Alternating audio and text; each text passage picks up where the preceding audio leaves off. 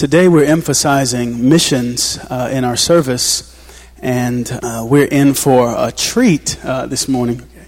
Uh, and I want you to, to ready yourselves for a time of uh, storytelling, a time of hearing the gospel in unique ways, seeing how God is, is using some of our brothers and sisters, uh, both here in, in the city and abroad and as we continue, I want you to, to look to the screen and I want us to proclaim a passage from Acts chapter 1 together uh, as, we, as we begin uh, this morning. So let's read these passages or, or this passage together. After his suffering, he showed himself to these men and gave many convincing proofs that he was alive. He appeared to them over a period of 40 days and spoke about the kingdom of God. On one occasion, while he was eating with them, he gave them this command Do not leave Jerusalem, but wait for the gift my Father promised, which you have heard me speak about. For John baptized with water, but in a few days you will be baptized with the Holy Spirit. So when they met together, they asked him, Lord, are you at this time going to restore the kingdom to Israel? He said to them, It is not for you to know the times or dates the Father has set by his own authority, but you will receive power when the Holy Spirit comes on you. You will be my witnesses in Jerusalem and in Judea and in Samaria and to the ends of the earth. We all have uh, different understandings of mission. Uh, some of you, uh, when I said that we're emphasizing mission, thought about uh, what missionaries do. And we all have a picture and an image of who missionaries are, the types of people missionaries are, what kind of work missionaries do. But as, as, as you hear this morning, I want to encourage you to see missions as something not that the church uh, just adds on, but, but something that the church is. From the time that, that Jesus spoke to his disciples in Luke and sent them out in that passage that talks about lambs, they were lambs in the midst of wolves to the Great Commission, to the, the birth of the church at Pentecost, throughout the centuries, mission is something that, that is identified with Jesus.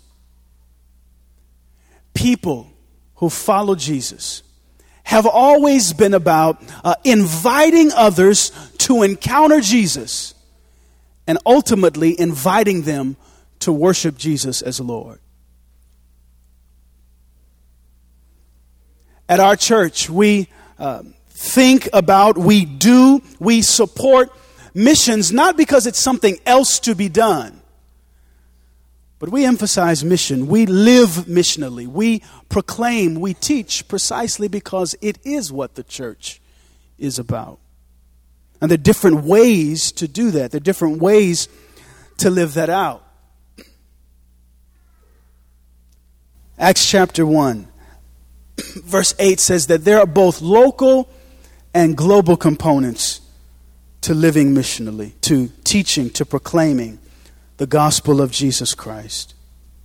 Luke says that we receive the Spirit's power to be witnesses for Jesus in Jerusalem, in the local environment where we are, in Judea and Samaria, in those fringe communities or neighborhoods that are outside of where we are immediately, and throughout all of the world so that there are both local and global opportunities for us to proclaim Jesus and to invite others to worship Him. This morning, uh, as I said, you will have an opportunity to, to hear from our brothers and our sisters, members, members of our church, who are living missionally, who are preaching the gospel, who are teaching about Jesus, who are inviting others to encounter Him and ultimately to worship Jesus. Jermaine McGill is going to come and introduce our first missionary. Uh, come on, Jermaine, uh, at this time. Uh, how you doing? I'm Jermaine McGill. Um, I'm an advocate, and I guess I, I, think I'm the only advocate in the church for missionaries in China. They're the Kim family. Uh, it's Peter, Anna, Nathan, and Nehemiah Kim, and they're working in the Shanxi province. I'm sorry if I butchered that. I don't know Mandarin that well. And uh, they're working with a group called Evergreen International. And what this group does is it does public works and just civil works with uh, China. And they're a Christian group, and they identify themselves as Christian. The Chinese government knows that they're Christian. Uh, they're working with them uh, doing public works things. Peter is working in the school system, and he's been working with kids for a while, and he's leading a Bible study since he's been there. Anna is working with the healthcare workers in the area, and she's also learning Mandarin half time. So they're learning Chinese as they're going through their uh, doing their missionary work. Uh, they're looking for teachers for teaching with their group in small classes, and the video is going to show you uh, just a little bit about what they're doing, why they went there, and what's been going on with their family. So here's their update. Hello, new community. Uh, this is Peter Kim. We are at Shanxi Evergreen Taiyuan office. Uh, since July of last year, uh, there are a couple major changes in our life. The first one is we um, changed from full-time language student to part-time uh, language students. That means uh, we are able to involve with the ministry and work right now. And for um, so this year, we will focus on uh, not only the language, but we'll focus on uh, learning culture, politics, and uh, basically how to work and do ministry in China. Another uh, major change, change uh, uh, this year was we decided to stay with Evergreen, and now we are a full member of Evergreen. Uh, so this place, the Taizhou province, will be our home, and then this, this will be the, the place that we will do our work and ministry we asked Andrew Kaiser, our Taiyuan regional director, to introduce Evergreen a little bit to, to you. Shanxi Evergreen Service, a group of international expatriates, uh, Christians from many different nations with professional skills who've come here expressly to put down roots into the local community. Uh, the idea is that as we, as much as possible, enter into the lives of our neighbors, our professional workplace, uh, as we become part of the church, the local church, uh, that in those situations we'll naturally develop relationships. And those relationships will prevent, present opportunities to share about our faith. Uh, and at the same time, they'll also help us to understand opportunities and, and, places where there are needs for us to come and serve the people. Hi, new community. I'm Anna Kim. Um, for the last two to three years, I've been in language study and raising two energetic boys, Nathan and Nehemiah. So I've had my hand, hands full. Uh, this uh, this past semester, I just joined a uh, the local university and started taking classes there. And I'm also taking spiritual language classes and medical Mandarin. It's a full load. Learning Chinese is one of the most difficult languages. But I'm excited because especially the medical Mandarin uh, will come very, I mean, it's so practical right now that as I'm starting work once a week at the community health station that I can use these words that I've learned to help the patients that I see. And right now I'm not really actually doing much in terms of professional work. Because, you know, I'm a nurse with a community health background, but I'm observing and trying to learn uh, about the people and the culture so that I can provide appropriate care. So as a part-time language student, not only I spend time learning language, but I spend a lot of time learning culture and uh, politics. So one of my assignments is to visit this government uh, bureau department just to look at what's going on and as I um, and then you know, how we as a foreigners can relate to uh, this different departments. Also, I start to attend uh, Chinese men's Bible study once a week. Also, once a week we do have a uh, Chinese staff uh, devotional time. Once a week um, we do have this group. Um, visiting uh, single orphanage. So we do have uh, two groups. One group we are visiting uh, young young uh, infants, babies, and this on the second floor. And then we do have a little bit older kids on third floor. Uh, many of them are disabled kids. So we spend time with them, um, do crafts, singing, a lot of time just uh, changing diapers, all that. We'd like to share some good news with you. Uh, we're expecting our third child. Yay! Yay! So please continue to pray for us with our work, language, and cultural adjustment and for our family. Bye. Bye-bye. Bye. If you're interested in any opportunities, you can contact me. My email address is in the bulletin under Jermaine McGill. It's under the financial ministry heading. But let's take a moment to pray for them and just pray for what they talked about.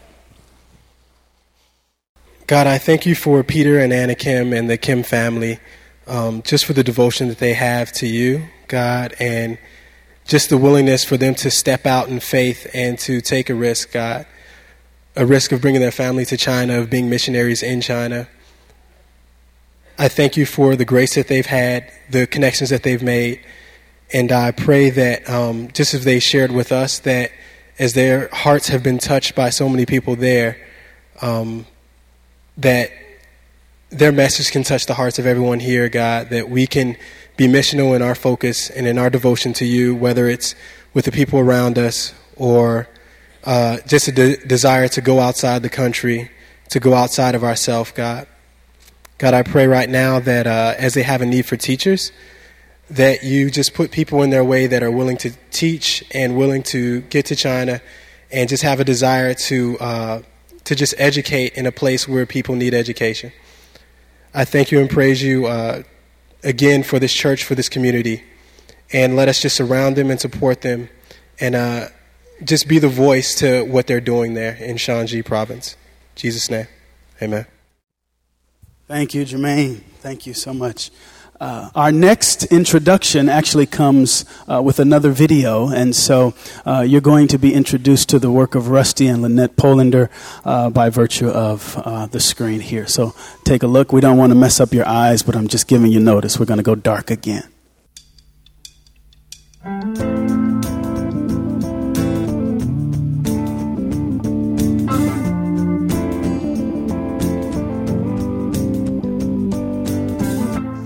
Welcome to the northern hills of Thailand, home to the Aka people.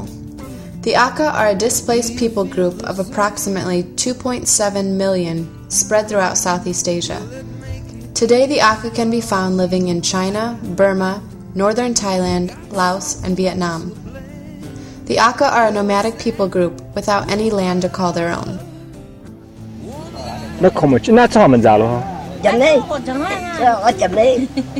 nó Dạo khứa Tu xả mga chạy đi. tu tu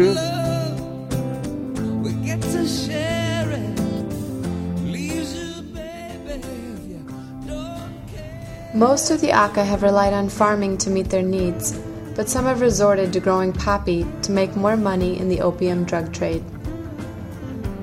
The Thai government wants to rid the country of this drug problem and has made many sweeps through the hill tribes, killing any farmers growing the poppies. Because the majority of Aka have no Thai citizenship, they have no rights, and their mistreatment is easily hidden to outsiders. This problem, along with AIDS, are the two main issues that have caused many Aka children to be orphaned and without any education. Many children seem to have been forgotten.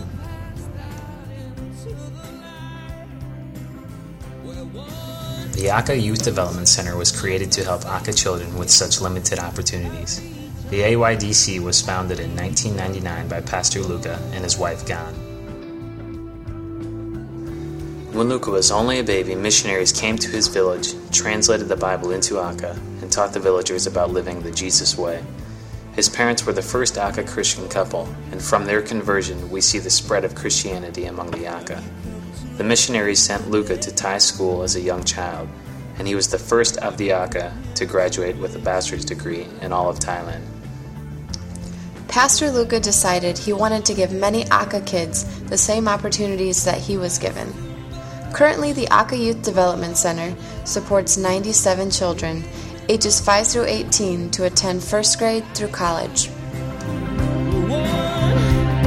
but we're not the same. Well, we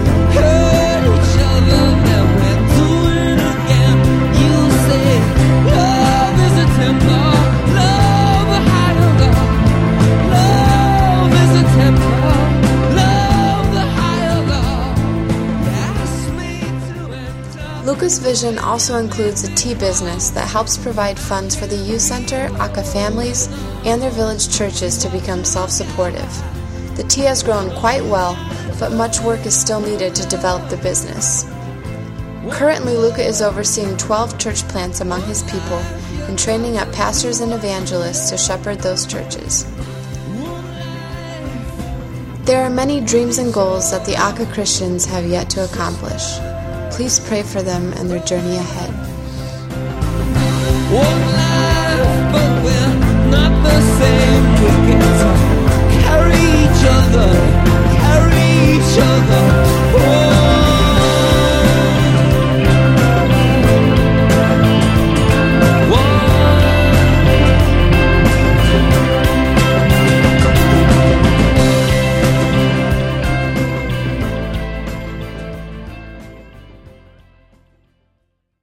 We've been coming to New Community for about two years.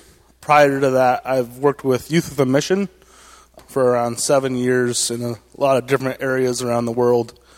Watching this video, you probably you didn't see us, so you're like, "What? This is about Pastor Luca," um, and that that's for a purpose. Um, in my experience with missions, growing up, we always had missionaries from overseas come to our church, and I was always intrigued, but it always seemed so foreign, and I never really, really understood what they did. And then as I got to travel with YWAM on a lot of short term trips, there was a lot of questions that I had about the philosophy and what are we really doing as the first world church? How, how, how is the gospel really being spread throughout the world? Lynette and I met Pastor Luca about five years ago, and now it's there, there's there's just this role that he's asked us to come underneath him and fill. The gospel is already there, and it's best if the Aka bring the gospel to the Aka instead of white people bringing the gospel to the Aka. So Lynette and I are in language study and, and trying to learn the language, but there's a specific role that we feel as whites, as first world Christians, that we need to be behind them and supporting them.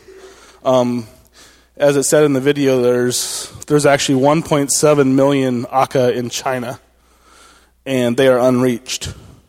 So Pastor Luca's goal and our goal, my dream, is to have these young young people, young evangelists, young pastors go to their own people um, and bring the gospel to their own people. Um, so we want to bring this to you guys' attention because there's specific needs and roles that I believe that we have to our brothers and sisters. And talk, we talked about the tea ministry. Um, right now, there's 12 church plants. Um, the folks that are living in the villages are extremely poor. It's very hard to for them to even support a pastor. Um, it's very hard to them for them to support their own children. Um, so we're trying to find a way. Um, just with the whole war in Afghanistan, we all know that uh, the poppy and the whole drug world has shifted over there. And so, in the Golden Triangle in, in Southeast Asia, there's not much of a market for opium anymore. So, um, that's great. It's awesome. Um, but at the same time, they're struggling because when they're up in the mountains, the market comes to them if they're growing poppy. People come to them to get the drugs. Where they're so far, they're so far away from the towns and the villages that just with transportation costs, they can't sell their goods and all that stuff in town because it costs so much to get their product to the market. So I'm speaking to those of you that are in marketing, um, product development, coffee business, tea business. Um, we're growing um, tea full time in these 12 villages. We have a t- we have a tea plantation there. It's oolong 12 green tea that we're growing, and um, we need help. We we really want to help them develop a stable market. So that's one of the projects that I'm going to be working on, and then I'm going to let Lynette talk about what she's going to be doing. I am getting ready to graduate from UIC this month, and then we'll return this fall in August, um, just as a registered nurse. And so I'll be working more in the medical area. Um, among the Aka, because because they're not citizens of Thailand, the majority of them they don't have access to the things that Thai citizens would, such as if your income is below the poverty level, a Thai citizen would have access to um, a 30 baht card, which is less than a dollar, to go and get access to any health care that you would need. Well, Aka people cannot have those cards because they're not citizens. Um, they speak a totally different language, totally different culture. Um, so their access to health care by that alone is extremely limited. Um, and most of them live with about $200 a year is what they make for an income.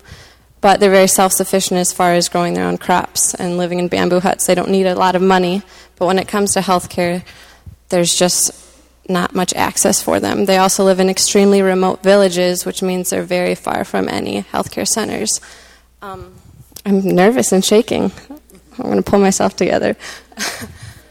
um, so, with that, I'm going to be working under a nurse practitioner, another friend of ours from Seattle who's moving as well. And we'll be working in a clinic in the village and then going around to other more remote clinics in the area. Um, but what that's more of like the short term goal is to meet needs where we can with just what we have. Long term would be to find, it mentioned in the video about the Aka Youth Development Center. So, starting to get some Aka kids sponsored and go all the way through college. Right now, there's not one Aka doctor or nurse that we know of in Thailand, and Pastor Luca doesn't know of any as well. Um, Thai people don't want to work with the Aka because they're considered very low. There's not paid jobs in the villages where they're at. Nobody wants to live in a totally different village where they can't understand the language. So the government has tried to make, um, to some extent, efforts to work with the Hill Tribe people, but there's not willing people wanting to go there. So that will be my role more in the healthcare area. Eventually, we'd like to get some of these kids to go to school for nursing, to become doctors themselves, because we've we found organizations that will pay for a local person to work in these clinics. They won't pay for a Westerner or a foreigner to do it, but they'll pay for the local people to do it. So eventually, if we could get them through school and then get it to be a paid position for them to go back to their own people in their own villages, that's kind of the goal. Um, also, Pastor Luca, right now, he has some connections in the state, so he's been having medical teams come a few different times during the year of surgeons, doctors, dentists, nurses, all sorts of healthcare providers, and then they just go up to tons of different really remote villages and do surgeries, do so many different things up there. So, one of my roles also will be just helping him manage that and keep in touch with people who are wanting to come and serve. And I'm kind of curious. I've been going here for two years, but and I know there's people like a nurse I see right there, and there's other people that I know are doctors. If you are in healthcare, can you just stand up? I don't really have an idea of how many people in the church. Wow, that's a lot more than I thought. So, what we'd be interested in doing as well is partnering with New Community to set up maybe a trip with people in New Community who are interested in coming and serving.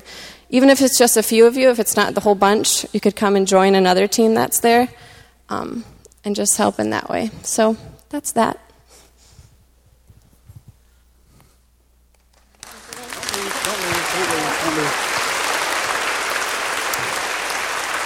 Thank you. You see uh, the prayer requests, and you've heard uh, Lynette and Rusty talk about their ministry to the Aka. Um, Pastor Peter actually met with um, with um, I didn't forget Pastor Luca's name. Okay, Pastor Luca last week or the week before, and uh, I don't I don't think I'm speaking prematurely to say that we're we're starting to talk about a, a winter trip. Um, uh, to Thailand and to China. Uh, it's funny that Peter asked me, Peter Kim said, When are you guys coming to China? And so we're, we're beginning to talk about that. For the you that stood, um, might be a time uh, in, in December or, or later this year, early next year, uh, to pull some of your skills and your work bags together. Um, so that'll come back. But as we see these prayer requests and have heard about the business needs, the skills for marketing, product development, what I'd like to do is invite you all to pray uh, for Rusty and Lynette. And so uh, I want to give you a chance to do that so that we can do this together as a church. So take a few moments uh, and uh, collect yourselves in groups of three or four. Rusty, Lynette, I'm going to ask that you either sit one to the side so that folks can, you can hear folks praying for you. Uh, and we do this just for the next few minutes, okay? So look at the prayer request, either either here with your husband, it doesn't matter. Uh, surround, yeah, surround uh, them, uh, and as a church, let's pray together for them. Let's pray for them.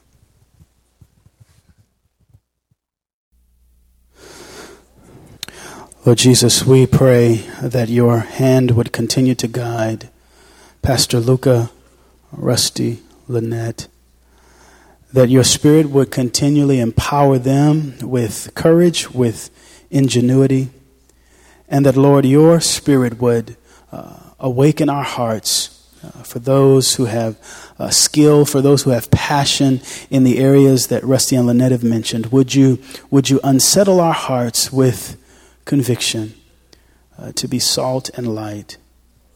Go before them, light their path, provide, make a name for yourself. In Jesus' name. Amen.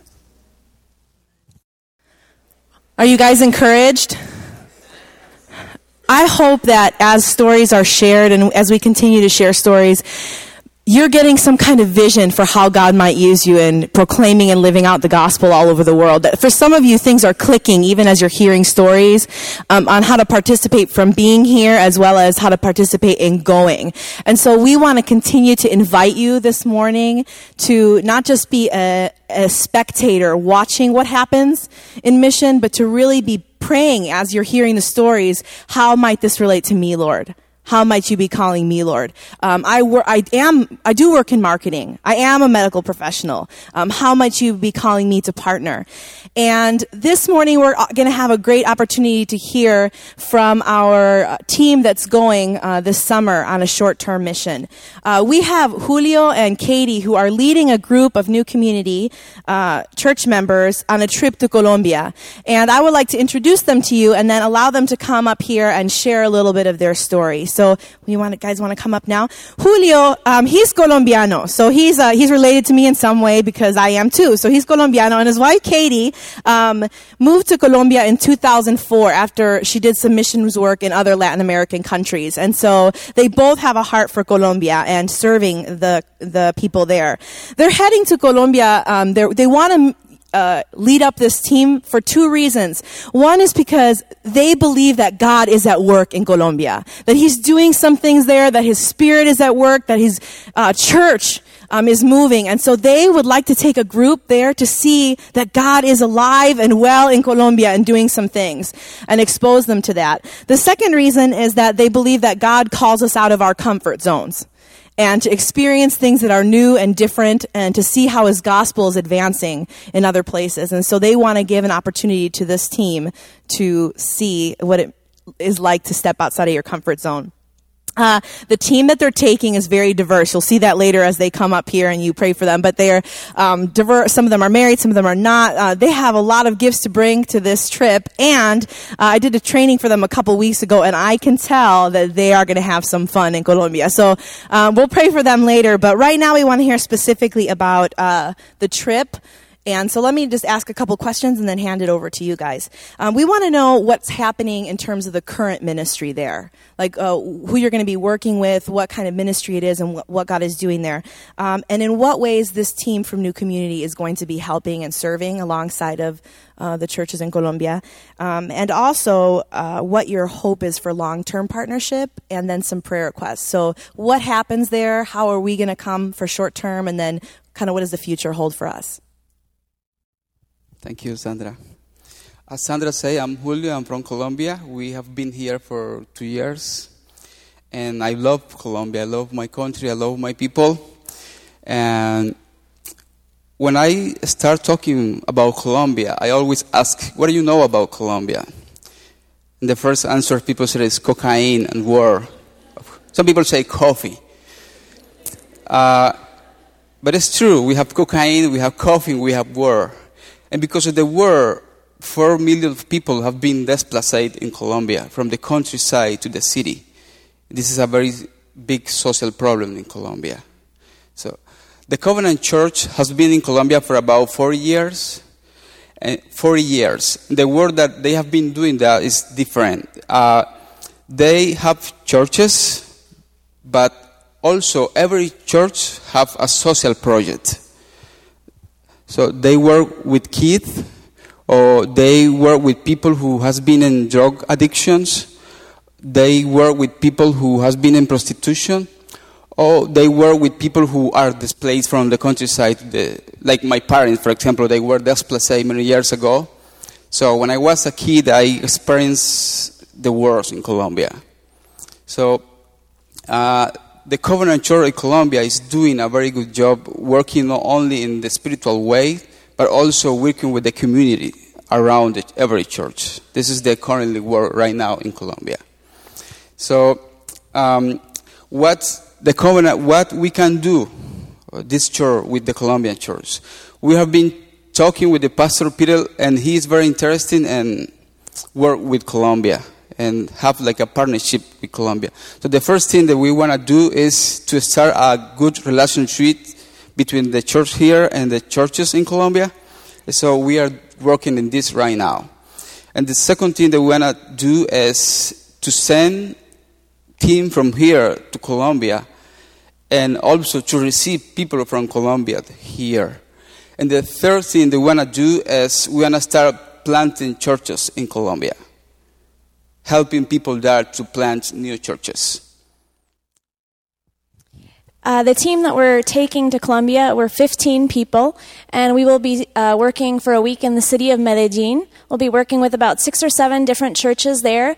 Uh, we'll be doing children's Bible schools in the morning, so working alongside the churches to provide recreation, songs, crafts, and Bible stories for the kids. We'll also be working with a social pro- um, program that Julio started uh, that uses sports and music to reach kids who are at risk um, for being pulled into gangs.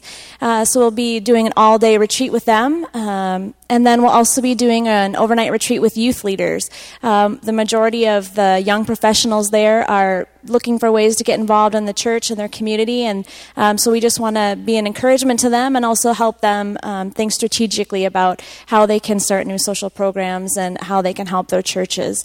Uh, so those are the main things that our team will be doing when we go uh, for that week. And then just some prayer requests that we have is one, we're, we're in training right now as a team. So we just pray for continued unity within our team as we prepare. And then also uh, unity with our brothers and sisters in Colombia as we're going to be working alongside the leaders there. Um, the second thing we would ask for is just that we would be able to share the love of Jesus in practical and tangible ways as we do these different camps and retreats um, during the week that we're down there. And then lastly, um, or discernment, as Julio said, we're looking for ways to um, strategically uh, partner long term with the Colombian Covenant churches. So just discernment as we go down. How is God calling us to to do that? And then lastly, as we continue to prepare to go, just financially, uh, we're raising funds to be able to go and minister down there. So just be in prayer for that. And then as we're down there, just health and safety as we travel and as we work and serve. So that's that's us. Thank you guys. I'm going to invite you guys to just pray um, on your own this time, just in silence, just to lift up these concerns to the Lord um, that you saw on the PowerPoint. For those of you that don't know, on the way out, they have a bake sale. They've been having it kind of every couple weeks. Um, but if you want to support um, them to participate in that, and I would love to see them have absolutely no financial problems going as a team, uh, since there are only 15 of them and hundreds of us. So uh, let's pray for them uh, on our own, and then I'll close our time. God, we thank you so much for the privilege to be involved in the things that you're doing around the world.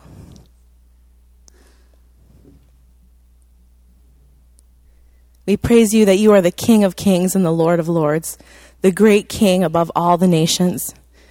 We thank you that the people that we never see, God, are just as important to you as we are. God, we praise you that you are a God that shows no preference. And God, we thank you that you allow us to live out your love and your mercy in the world around us. And so we pray for this team and we pray for Julio and Katie, God, that you would bless them. God, that you would bless their marriage as they prepare, that you would bless their family as they um, think about and prepare for bringing a child with them along on the trip. God, we pray for their team, God, that you would bring health, God, and joy as they serve. And God, we pray that they would learn as they serve alongside the churches in Colombia, learn new things about what it means to love you um, and to love others more deeply and passionately. So, God, we just lift them up to you, God, and we thank you that we can trust you with them and with this team. In Jesus' name, amen. Thanks, guys. We have one more important uh, presentation to see in, a, in another few minutes. Um, I'm in uh, Josh and Kathy's small group, and in our small group, uh, we we have uh, what's called hot seat, and some of your small groups do this too, where we pick somebody uh, each week or whatever, and they sit down in a seat and, and they get grilled with questions. And so uh, last week was my week to sit in the seat. Uh, and so uh, one of the questions that I got from a visitor turned new member now of our small group, uh, who who I, I won't uh, name uh, because if I told you that he directs the choir or something like that, you probably know who it was. So I'm not going to do that. Um, would you know it was Daniel if I said that? Okay.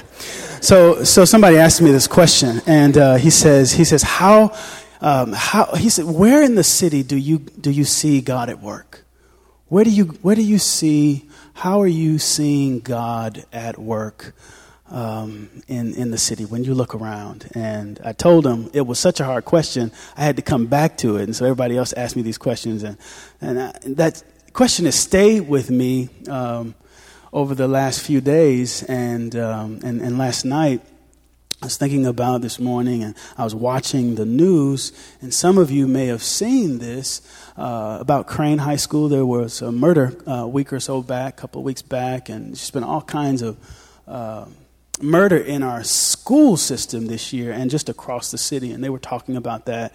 And the story uh, was primarily about what was going on at Crane yesterday, where uh, students, uh, actually from Moody, uh, gathered with uh, students and uh, and alumni of Crane High School yesterday, and they cleaned up the area around the high school.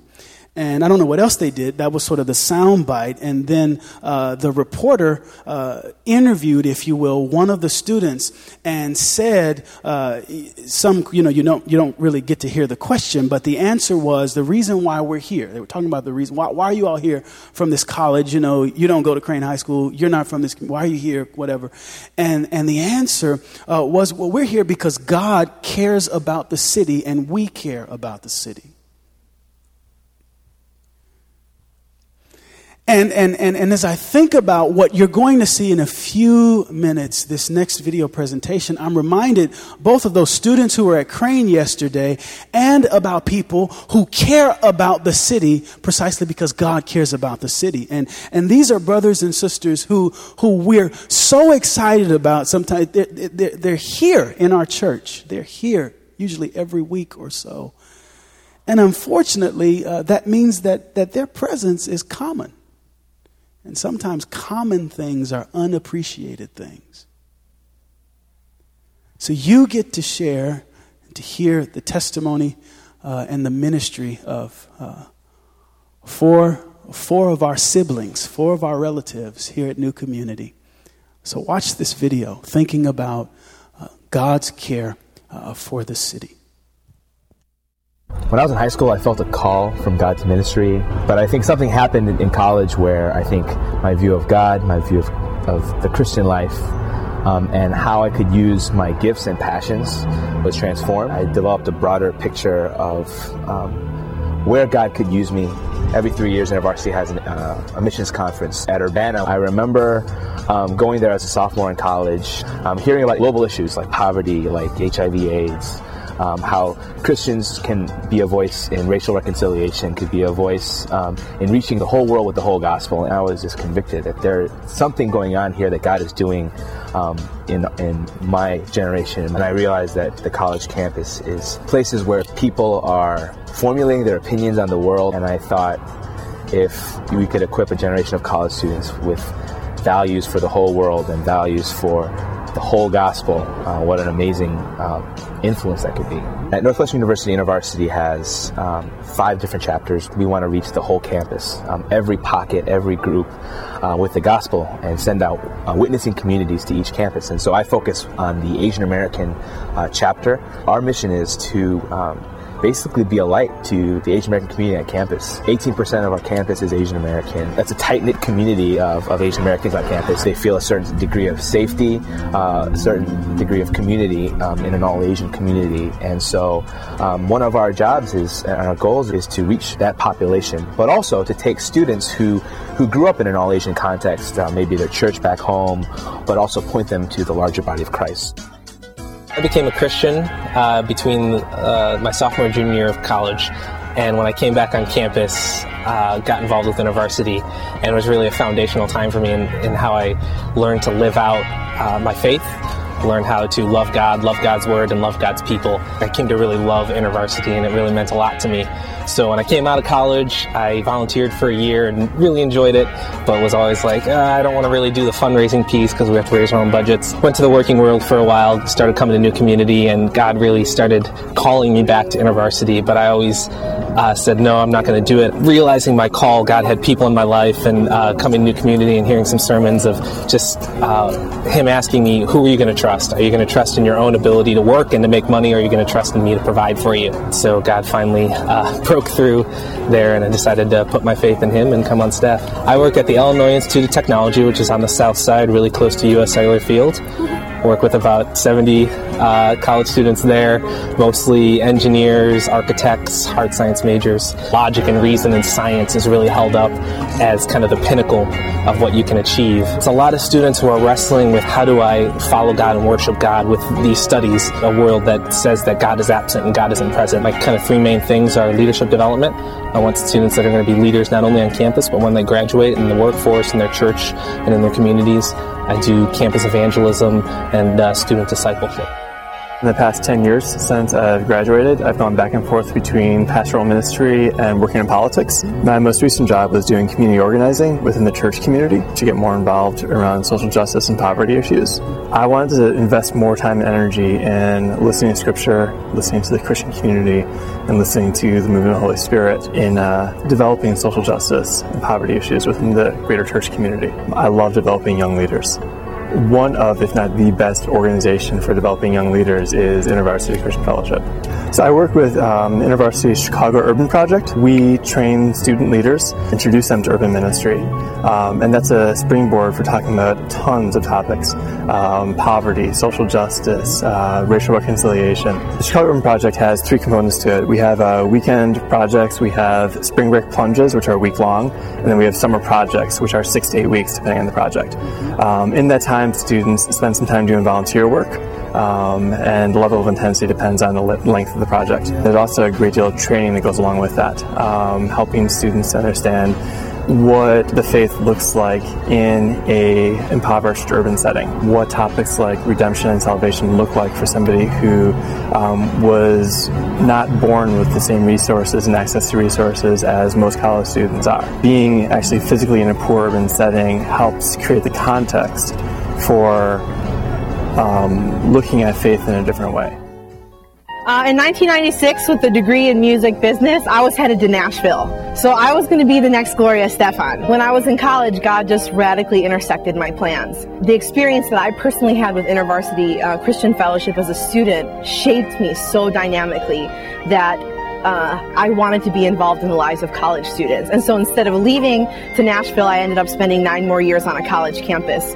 And the opportunities that I had um, to work with college students between the ages of 18 and 22, you know, all the decisions they're making, the opportunity for transformation, all of that was uh, a part of what God was calling me to to be involved in, uh, to see students become uh, who are God's people become world changers. My first season of ministry was at Northwestern University. I was doing Bible study training, worship leading, working with students, investing one on one with students, developing leaders, going all over the country trying to think about Latino Bible study and Latino ministry. And honestly, I didn't know how to say no. So I just did it all.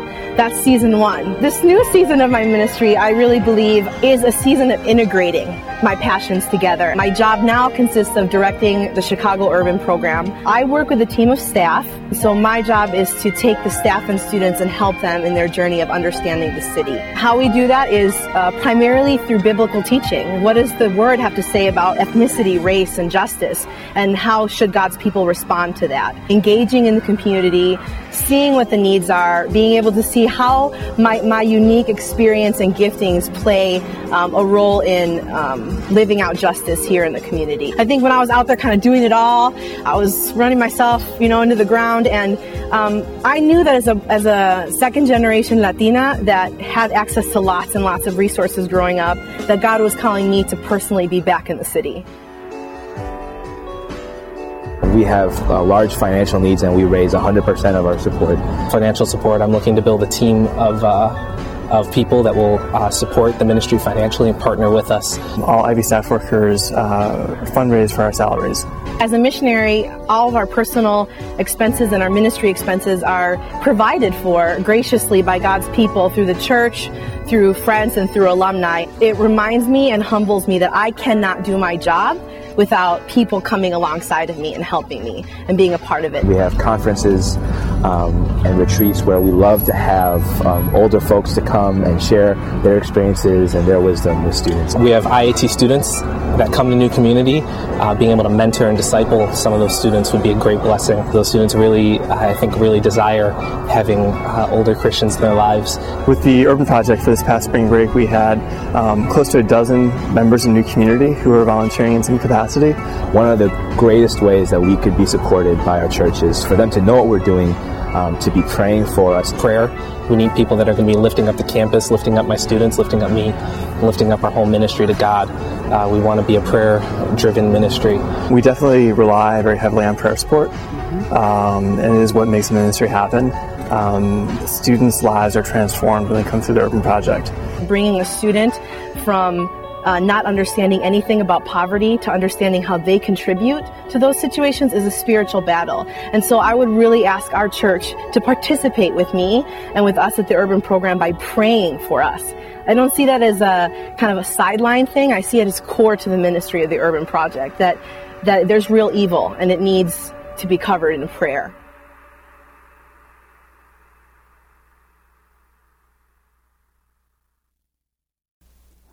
Matt, uh, our uh, video ministry, pulled uh, not only what you saw just now together, but uh, all of the videos and the presentations together. Matt, uh, thank you so much.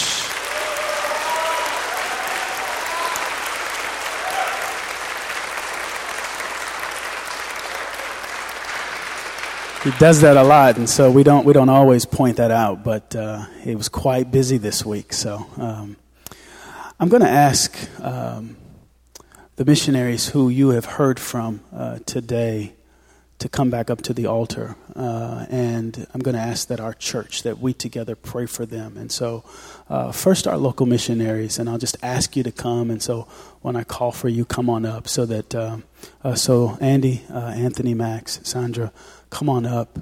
Uh, and what I'm gonna what I'm gonna have us do is stand across, um, and then I'll invite uh, those of you who have already impact, been impacted by their ministries to, to come up and pray. Uh, if you, uh, Rusty, Lynette, can you come up uh, as well? Julio, Katie, um, are members of the Colombia missions team. I want you uh, to come up as well. So come on up. Be walking this way. Samuel, come on up. Uh, all of you come. Uh, before, come on up, come on up. I won't bite you, Mark, I promise. Um, uh, turn, turn, turn to me. I'm going to ask you a couple of questions in a few moments, and uh, then I'll invite the other folks to come and pray for you. we're going to have just a, a, time, a short time of commissioning. And what a commissioning is, is a sending forth. Um, and it's, it's, It's an act that the church does in concert or in, um, in connection with what Jesus did with his disciples. He called them and he sent them forth, he commissioned them. Uh, to do the work of their ministry. And so, uh, in order to do that, I'm going to ask all of you a couple of questions. And uh, if you do, I'm going to ask you to indicate that by saying, I do.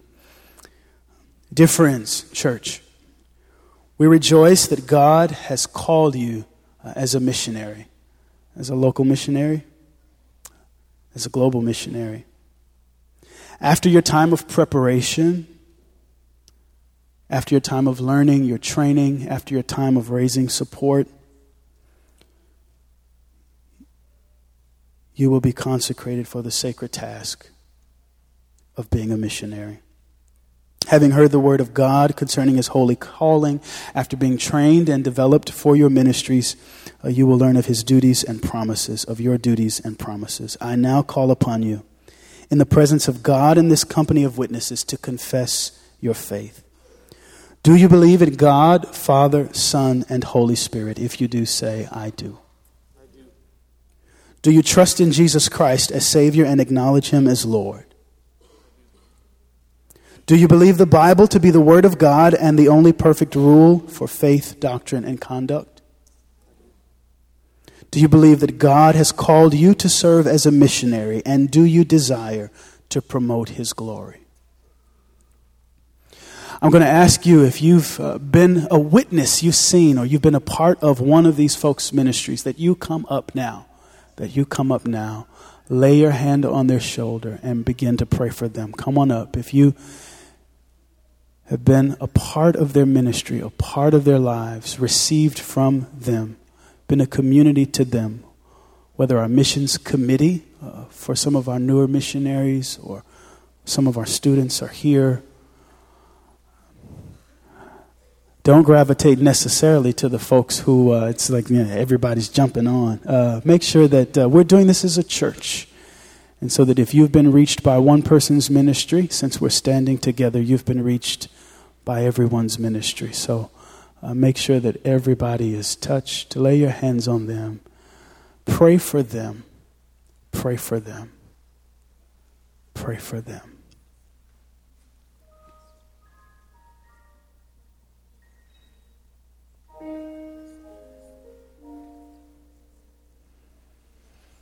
Secondly, if you're here in the congregation and you sense a call, uh, you sense a call to be a missionary, to be one who promotes and proclaims, maybe in ways that you've seen today, maybe in other ways, if you sense a call to be a missionary, would you stand where you are? Stand where you are. Stand where you are. Holy Spirit speaking to you, stand where you are. Church, uh, look around. If, you're, if you see someone standing near you, would you stand with them, stand around them, and begin to pray for them? Get their name, hear their name, and take them before God. Pray for them. Pray for them. Pray for them. If someone's standing near you, if you're seated and someone's standing near you, Make sure they're not standing alone, but pray for them.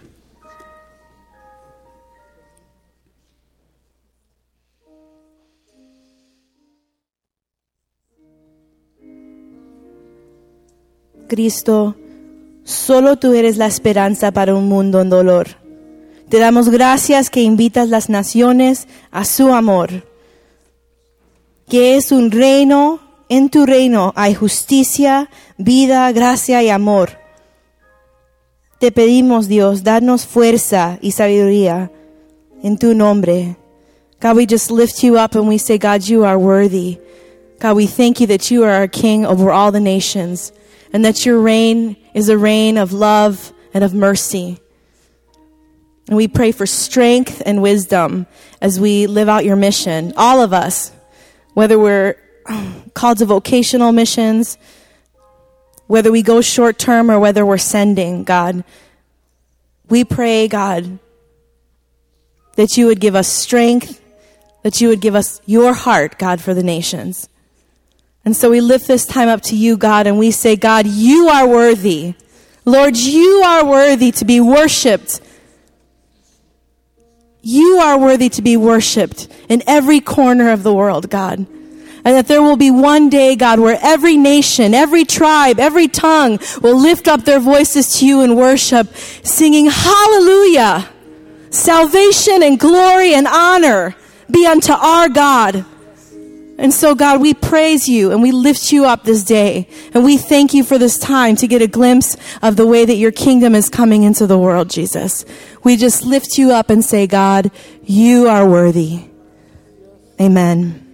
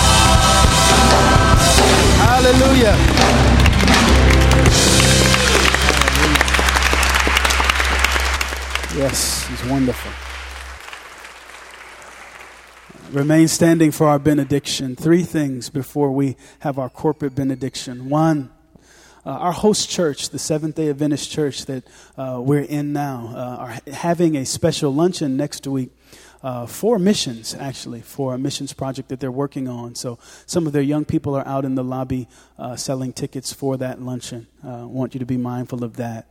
Our own missions team, as you heard, selling uh, goodies, bake sale after church. And so uh, we invite you to participate in that. Secondly, you got a bulletin, and there's an insert uh, in the bulletin. And if you didn't get an insert, we will have them at the connection table uh, for you uh, to make decisions about what you will do next as a church, what you will do individually uh, to respond to the stories, to the ministries and testimonies that you've heard. And so you can either uh, drop that uh, at the connection corner, you can take it with you to the missions feast, the luncheon after church, or you can email the folks um, as you as you need to uh, as you select that. And then finally, finally, finally, uh, pray for our missionaries. Uh, pray for them. There's no other thing that we can do as a church uh, than come around them and support them. And one of the ways to do that is uh, to pray for them. One of the ways to do that is to say, "Hey, I want to support you financially, but but support these folks that we've commissioned, that you know, that you see." We'll have several opportunities, one of them today, to connect with them after church. And so take that time and do that. Together, let's have our corporate benediction.